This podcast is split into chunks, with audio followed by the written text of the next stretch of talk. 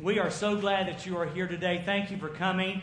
And I tell you what, we could call her a day right now and go home and be pretty blessed. God blessed us wonderfully today. I have a terrible habit of burning the introduction, but I just want to say to Jennifer and Matt, you know, how proud I am of them and how glad to have them home. He's a pastor, and that's why you never see them. It's because he's doing what we do here every Sunday at the Journey Church in Murray, Kentucky. But just so blessed. I have to tell the story. I tell it every time she sings, but it never grows old with me. When I came as your pastor 14 and a half years ago, Donnie Billman gave me the ballots. I still have them in my drawer. And on one of the ballots, it does really say this: if we don't keep him, can we keep his daughter? It honestly says that. I love telling that story. I still got the back of that ballot. What a blessing. And I'm really convinced there's something, I just know it's God's will, is that y'all come live in Harrisburg. And those folks in Naples need to get right with God and come to Southern Illinois too.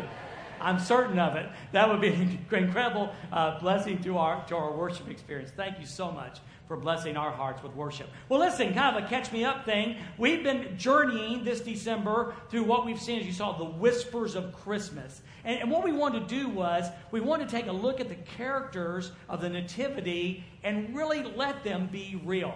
It was kind of based on a book by A Walk One Winter's Night, and a gentleman was taking a walk, and this is the last time you'll hear this, so you might as well hear it. You know, he was walking one night. He was troubled because, well, he's just troubled because of his life, because of the world, because of what Christmas had become. Even though he really doesn't profess to be a strong believer in Christ, he was just troubled about this thing that they called Christmas. And so he was walking and he saw a light in the distance, and as he got closer, he realized it was a nativity set much like this. And he noticed how every figure was pristine and every figure was just right. And he said to himself, I really don't like these people. And what he was trying to say was their life was so perfect and his was not. And you know how it is sometimes. You know, heavier people don't like to like skinnier people. People who don't exercise don't like people who do exercise. Well, when he saw these individuals, he saw them as so pristine, so perfect, he didn't even want to be around them. And then he heard a voice.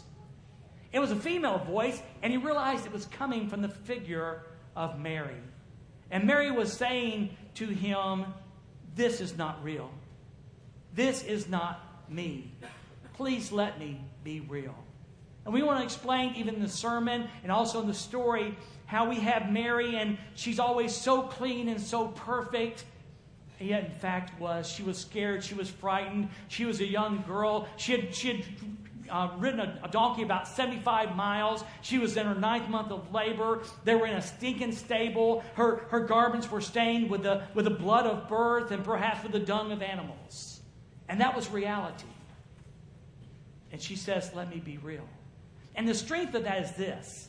In the Word of God, if we take the Bible, if we take the Word of God and make those figures something they're not, so pristine, they lose their power.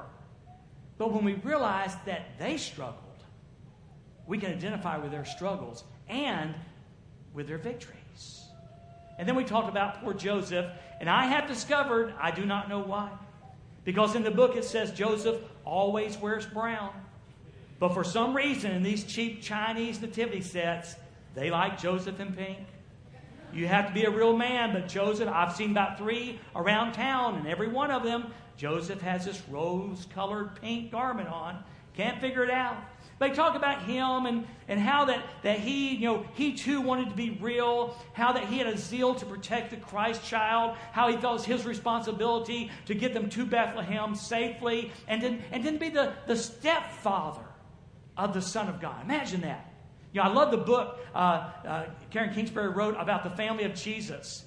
And when Jesus was 12, and when he's at the temple, and he says to his mom and dad, you know, his stepdad, don't you realize that I have to be about my father's business? And how Joseph probably at that moment realized that he would never be the father of Jesus. He would always be that stepfather. But that was fine. That's fine. Joseph never spoke a written word in the Bible. His verbiage is not there. And we don't even know when he died. He just sort of slips from the scene. But Joseph was saying, let me be real. and on. We went through the shepherds a little bit on Christmas Eve night, how they were the most unlikely candidates for God to tell the story to, and he tells the story. And then we got these guys. These three wise men, these three magi, these three kings. And we look at them and we see really they don't look real either. In fact, we don't even know if there was three or not. There may have been 30. We just don't know. We always assume because of the three gifts that there were three of them. But we look at them and all their finery, and yet let me tell you what didn't happen. They didn't wake up one day and see something in the sky and say, let's go find out what that is. And they called up their corporate pilot and ordered their corporate airplane. And they went to their corporate airport and got on their Learjet and flew over to Jerusalem. They landed in Jerusalem. Then they got their black SUV and had a caravan to Bethlehem and discovered the king, walked in and said, hi, how you doing? It didn't happen that way. There was a star. But the truth is, they probably traveled months. And king or not, magi or not, fancy finery or not, it was a long, hard journey. Perhaps thousands of miles. And they journeyed, and they journeyed, and they journeyed. And when they got there, they did something incredible. They worshiped, and they gave. They worshiped and they gave. And I'm sitting there. This is twice God's done this to me. I'm sitting there on the front row as we're being ministered to in music and song. And it's just coming to me how this story of Christmas, it's all about giving. And how God gave to the Magi and how God gave to us. And in turn, our response should be that we give to Him.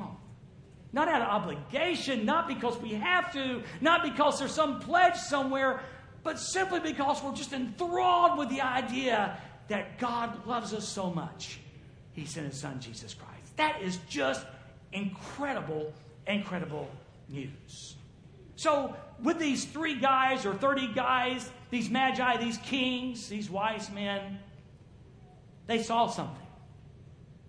The Bible tells us they saw a star in the east. And they were drawn to that star. And that's the beginning of the journey. And that's where God's kind of taking the message in a different way. Because you see, their search for Jesus began with God drawing them. Right? Their search for Jesus as king began with God drawing them. In verse number 9, it says something like this. And after hearing the king, they went on their way, and there it was, the star they had seen in the east months before and 1,000 miles away, when something drew them to find this king. And I personally believe that something was God. He gave Moses a burning bush, and Moses said, I've got to turn aside and see this bush that's on fire, but it doesn't burn up. God gave them a star, and use that star to draw them to the Christ child. Jesus would later say in His ministry that no one comes to me unless the Father draw him. Come on, you know the truth. The truth is we don't seek God. The Bible says there's none that seeks after God. Left to our own, we are so depraved, we're so carnal, we would do our own thing. But because God loves us so much, He draws us to Himself. Sometimes it's circumstances. Sometimes it's very hard circumstances, as we heard with Jennifer. Sometimes God allows things to come in our life before we know Christ that will cause us to turn to Him and be drawn by Him. And even sometimes as believers, we go through difficult times. So Christ can draw us closer to Himself. So they saw the star. And they began this incredible journey. And very broadly, all they knew out there, way in the distance, was this star. And they traveled, and they traveled, and they traveled. And they ended up where logically they said there ought to be a king. And that was the capital. So they went to Jerusalem and began inquiring around. Where's this king? Where's this king? Where's this king? Herod gets word that some guys are in town, and the whole town's in uproar because they're there. So he says, "What are y'all looking for? We're looking for the king." You know, Herod goes and says, "Where's this king supposed to be born? In Bethlehem." And so he calls the Magi aside and said, "Look, go find this king. I want to worship him too." And so they did. They went back out, and the Bible says, and there was that star in verse number 10. When they saw the star, they were overjoyed behind measure. They saw the star in the east, and as they got closer, the star became more specific. Isn't that great of God? God begins pulling people. See, the video was so incredible of that young couple that's serving in a very difficult place in the world. God began, when they arrived, to draw people to himself. They have seen what the person called as fast fruit, as God drew them to himself. And the Bible says, incredibly, that when they saw the star, they were overjoyed. And in verse number 9, it says that it came to where the young child was. What was once distant and far away, it became specific, and it became close. Now, you know the incredible part? Now, remember now, one of the names that we call these guys are wise men. Wise men. So their logic and their buddies, I can see them going out to the local Magi place and going, "Hey, you know, we're going to go on a journey." "Really? Where are you going?" "We don't know. We just feel like we ought to go check this star out." "Well, where's the star at?" "Well, we really don't know. It's not there in the Pacific. It's just out there. You know, somewhere out there."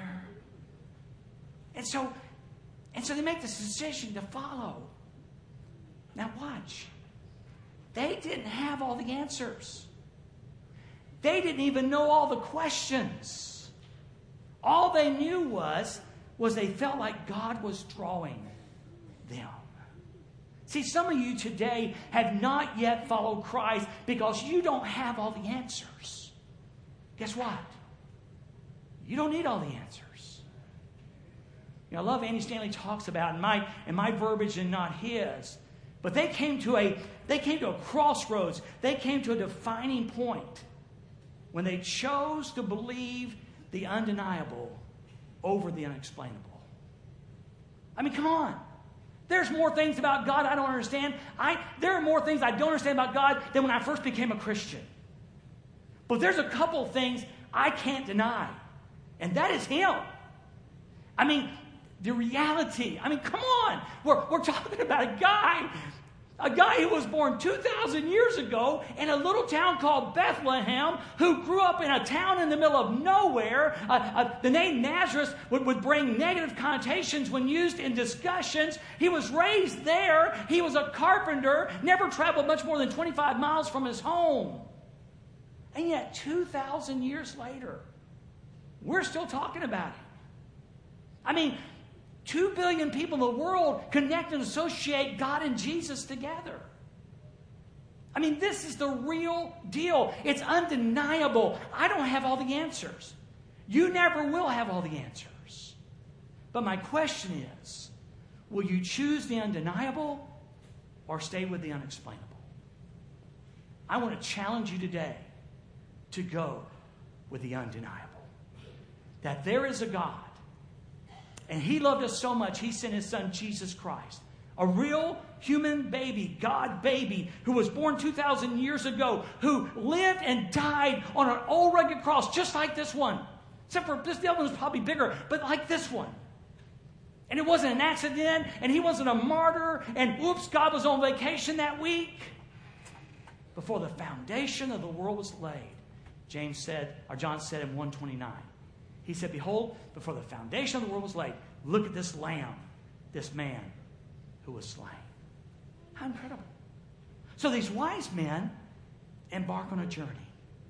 And somewhere on the radio this morning, or somewhere in this room, there's someone and you're on a journey and you may not understand it. You may not quite even know how to put it into words. You may not be able to verbalize what's happening in your life, but there's something tugging at you. There's something pulling at you, and it's spiritual in nature. It's something different. Well, let me just tell you, it's not church. It's not religion. And it's not bad pizza. It's God. He's God. He is pulling you to himself. He's drawing you to himself. And so the wise men, they travel and they see this star and they realize it's moved over to the place where it's supposed to be, and they simply were overwhelmed with joy. And then look what happens. The Bible says, entering the house. Now, just for historical clarity, this is probably, Jesus is probably like maybe 2 years or not quite 2 years. And we know this because of the word, the Greek word child there refers to a child and not a newborn baby. We also know that Herod, when he slaughtered the innocents, chose 2 years old and under to slaughter. So I know we said, well, Dwayne, we put these guys at the birth. I know we kind of do that. We kind of write the story like we want it. But that's okay. It's not a big deal, okay? As far as if the wise men were there or not, that's not the point. But the star led them. Eventually, the star led them to Christ. And this pulling you're feeling, this pulling that you're feeling, is going to lead you one place. It's not going to lead you to Muhammad. It's not going to lead you to being a better person. It's not going to lead you to a baptismal pool. It's not going to lead you to a giant scale where we're going to start New Year's resolutions. I'm going to lose weight. I'm going to do this. It's not going to lead you to a place where I'm going to be a better person so I can gain God's favor. It's going to lead you to Christ. It's going to lead you to Jesus. Not Jesus, the baby who was born, but Jesus, the Savior who died. Isn't that cool? Isn't that cool? It's radical. But they came to the house, and they saw the child, and they saw Mary, his mother, and they fell, and this is so cool, they fell to her knees, and they worshiped him. When they got there, see, they were not, check this out, they were not on their way to a place. They were on their way to meet a person. That's what I'm trying to tell you. This journey that you feel like God's pulling you on, he's not pulling you to a denomination. He's not pulling you to a religious experience. He's not pulling you to be a better person. He's pulling you to the person of Jesus Christ. And they walked in and they saw this child, and instantly they knew. Because the reason I know this is because, again, these are wise men, these were magi, they were kings, whatever they were men of some importance, and instantly they fell down, literally fell down, and worshiped this baby. I personally believe, again, as God drew them, they recognized the importance of this Christ child.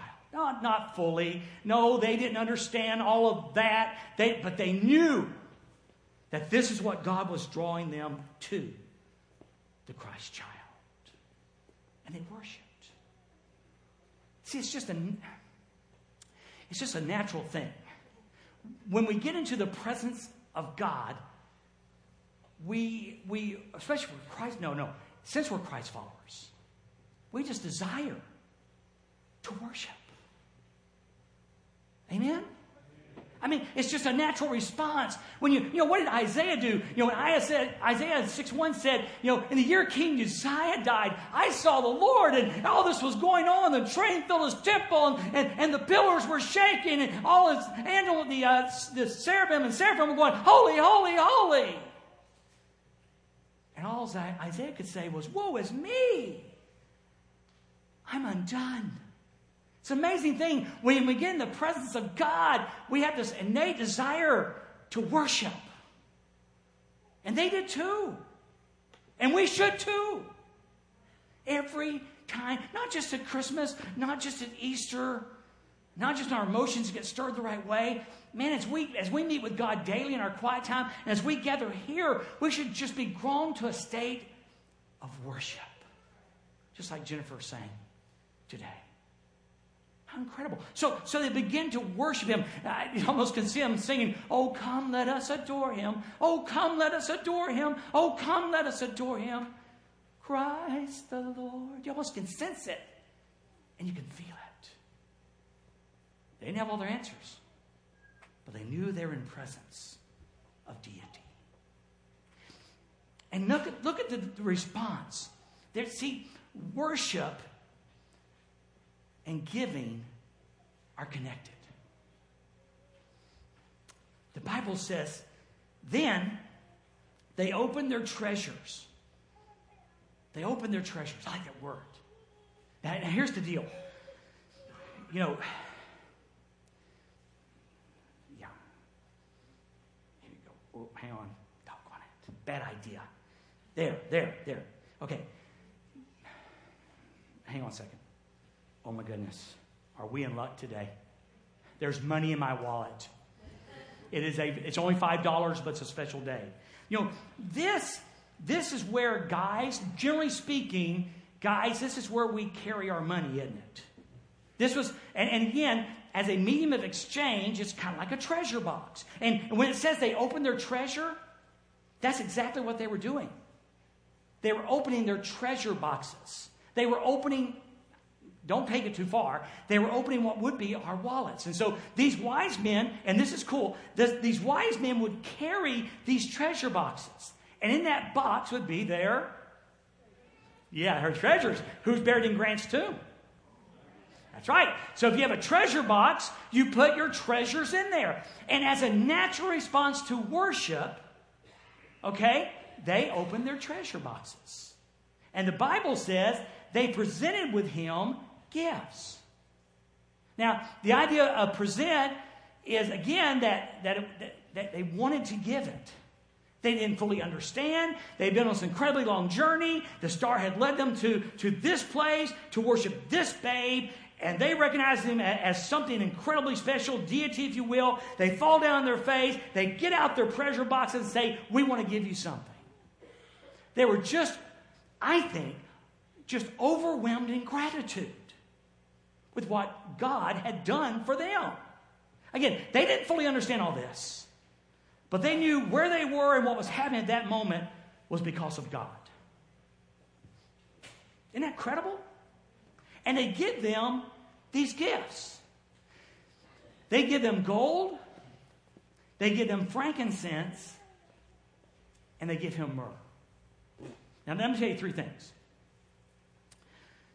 The first one is this. One of the commentaries put it this way, and I thought it was really good. Although we don't really do this, do they even still make traveler's checks? You remember you used to go on vacation before credit cards? And they do make out traveler's checks. And you know, you buy them, and then you sign them in front of the person, and they were kind of accepted almost like cash. Well, the commentary said that's kind of what these items were. On the base level, they were like traveler's checks. This was the medium, the gold, the frankincense, and myrrh. These were things that were widely accepted. You could trade them for food. You could trade them for lodging. You could trade them for different things as you journeyed. So on the base level, they pulled out their traveler's checks.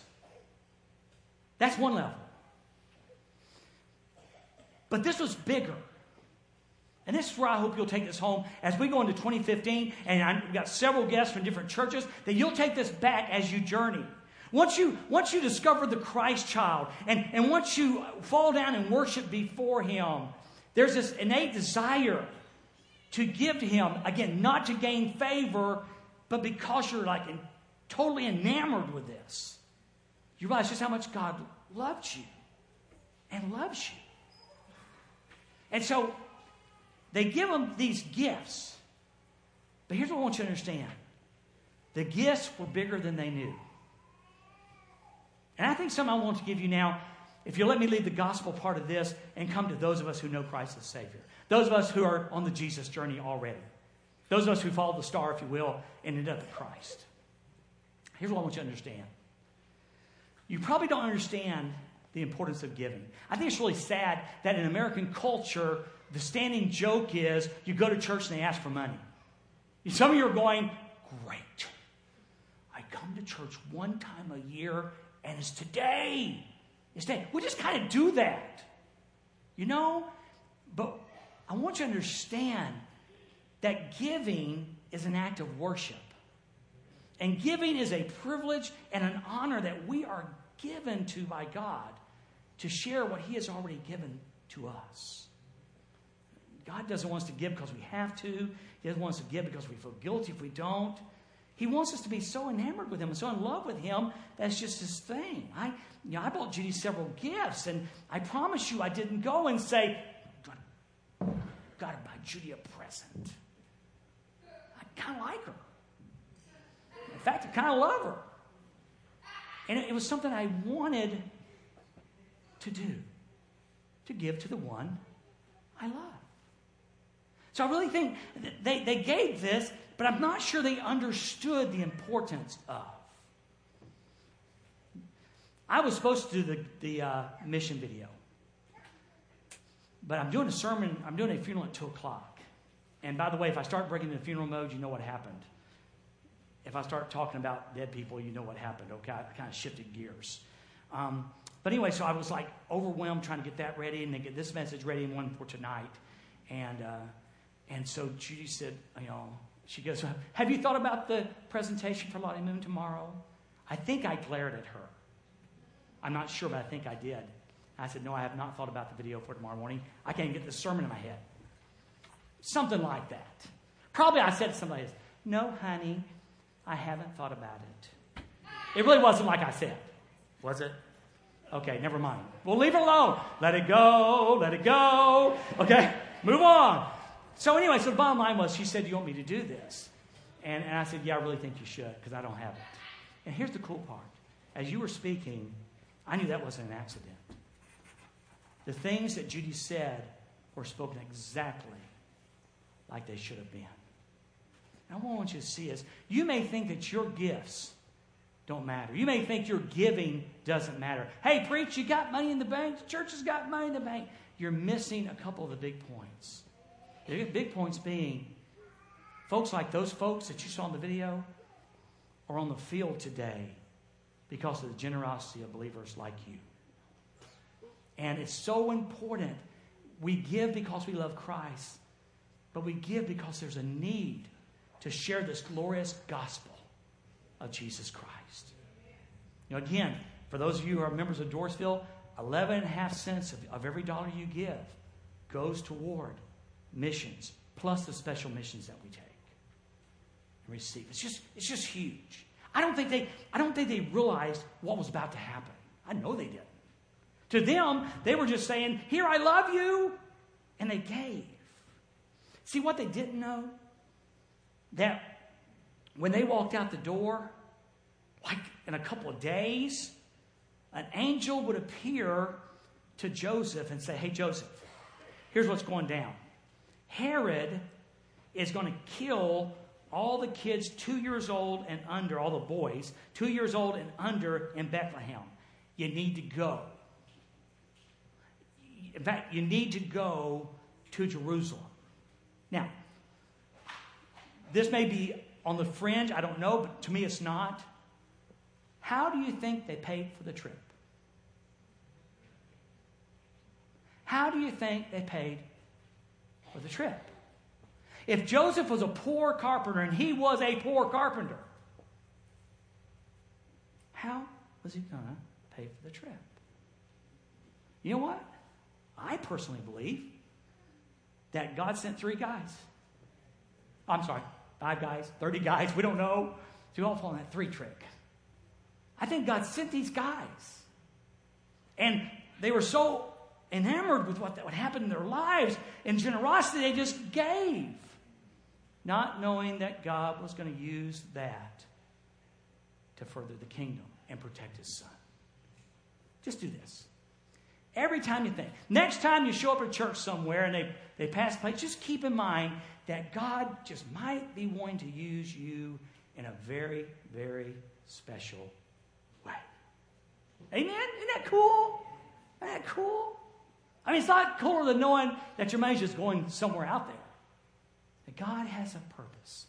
That God has a plan. Now, there's one more thing. Have you figured out yet we're just doing the first point? Or are you sitting there going, "Oh, no. Chicken's going to be gone. Come on down with it, man." They gave gold, frankincense, and myrrh.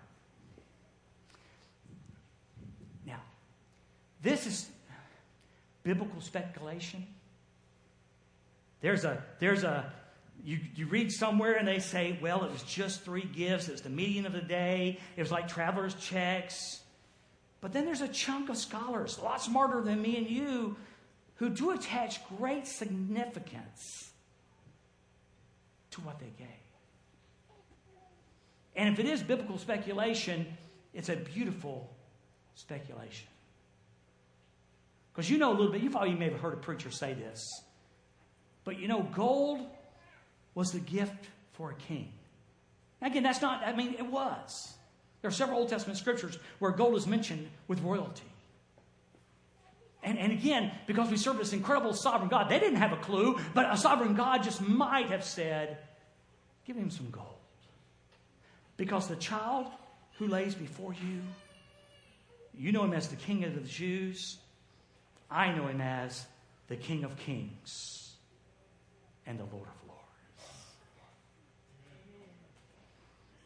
It's just possible that God had them given gold, recognizing the fact that this was Emmanuel, this is God with us, this was God in the flesh. But one day, as he lived and grew, and he was crucified, and he was buried, and he rose again on the third day, there was a day he's coming back and reigning on this earth as our King. He was the King that filled the lineage of David. Wow. How cool is that? How cool. And I wouldn't put it past God. Because that's just kind of God he is. And this frankincense. You know, that was the gift, the allusion to priest. They would burn the incense before the holy God. And we know, don't we? I mean, if it's biblical speculation, it's good. That Jesus Christ is the high priest. The high priest. One who understands our feelings. One who understands our hurts. One who understands our pains. But the one who made one sacrifice. Now, the regular high priest would go back again and again and again and again. But this high priest, the Christ, made one sacrifice, which was himself. And then sat down at the right hand of the Father. You see, the sacrifice that the other high priest made of goats and bulls and oxen, that looked forward to the real deal. Jesus was the real deal. And when he died on that Roman cross and he shed his blood, he paid the price for our sins. And whosoever will, the richest guy in town and the poorest guy in town, the ones who live in a country that worships other gods, the one who lives in this part of town or that part of town. And again, I love to say it, and whether you think your sin list is really long or your sin list is pretty short, you think. He paid the price. Just like he did for all of us. That we could have forgiveness of sin. And then myrrh. Myrrh. The allusion there, the speculation there, it's very direct. Because myrrh was a burial spice. And he was the king. And he was the high priest. But he was the king and high priest who died for us. I mean, he wasn't in a coma. He was dead.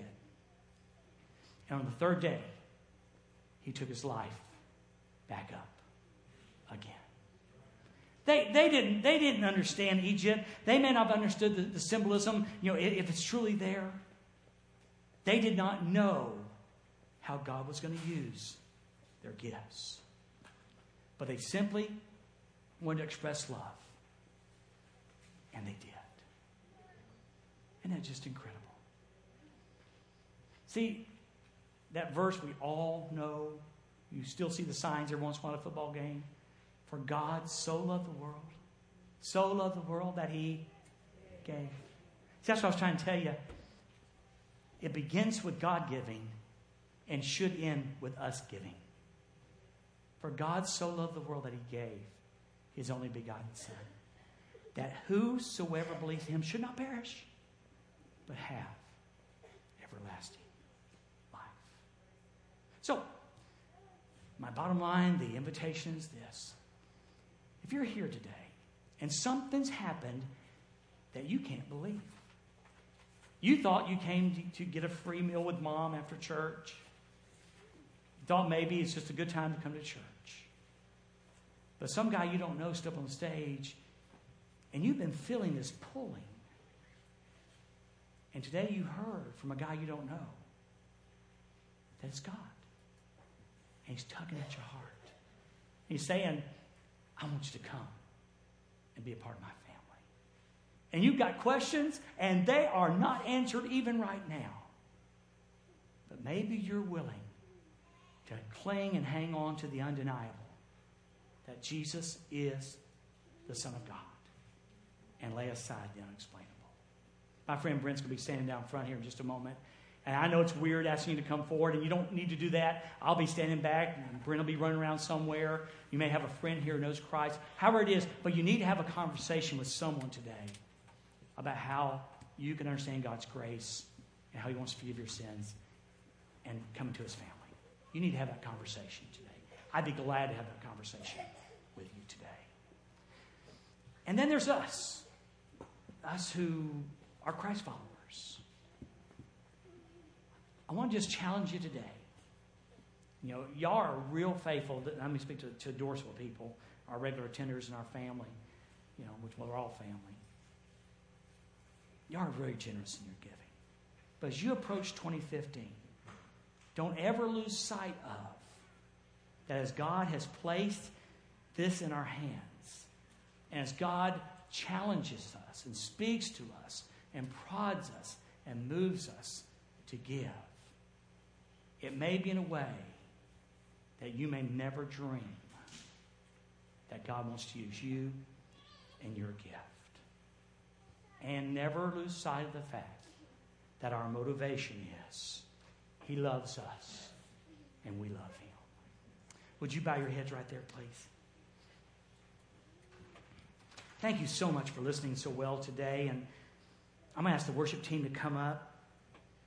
And they're going to be singing in just a moment. And I ask you to hold still this morning. Don't move unless you absolutely have to. This is our God time. This is what it all points to right now. In just a moment, as they begin to sing for us, and after I pray, I'm going to ask you to stay seated and keep your head bowed. And I want to invite you. Today, if you feel that tug, that pull that I talked about, I'd like you to get up. And no one's going to be watching. Just, I'll have my eyes open, and Brent will have his open. But other than that, it's just me, him, and God. I just want to invite you to come if you feel that. Dwayne, I want to know more. You may not be able to answer all my questions, but I want to know more. And we'd love to have a conversation with you today. Maybe you're here today, and you're already a Christ follower. But maybe there's some decisions. Frankly, maybe you realize that, you know what? You've not opened your treasure box in a long time. And you realize that that's a way of expressing your love for God that you may be missing out on. Maybe we'll talk about that today with Him. Maybe you're here and you've been coming and you just figure on December 28th is a great time to maybe become part of the family officially. If you'd like to become part of the Dorrisville family officially. Maybe you are a Christ follower, but you've never been baptized, and you feel led today that you'd like to make that commitment. Maybe you just want to pray. Jim Lindsay told me today that Kathy Lindsay's last aunt passed away. Service is going to be Wednesday at 1 o'clock. They want to come and pray. I just don't understand how so many deaths we've had in the last, really, 4 weeks. It started Thanksgiving night. I think about the ladies who are now widows, daughters without moms, doctors, cancer treatments, difficult times. Maybe you just want to pray. Maybe you want to pray for someone else. And we invite you to do that. So I'm going to pray, ask God to bless this time. You'll keep your head bowed and just stay seated for a few minutes as they sing for us, and then we'll join together in song. God, thank you so much for sharing your word with us today. I want to thank you that you're a great big God. You're bigger than we can figure out.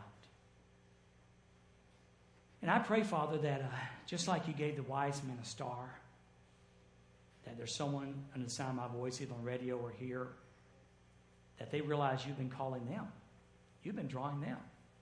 That those circumstances weren't just circumstantial. And I pray you'll lead them to come and accept your grace and your forgiveness. God, thank you that the answer is not all that stuff I've talked about. religion and all those things, that it really is in your Son, Jesus. Father, for the ones that are hurting today, I pray for your peace. I pray for your understanding, your love. Have your way, God, in this time. In Jesus, I pray in your precious name.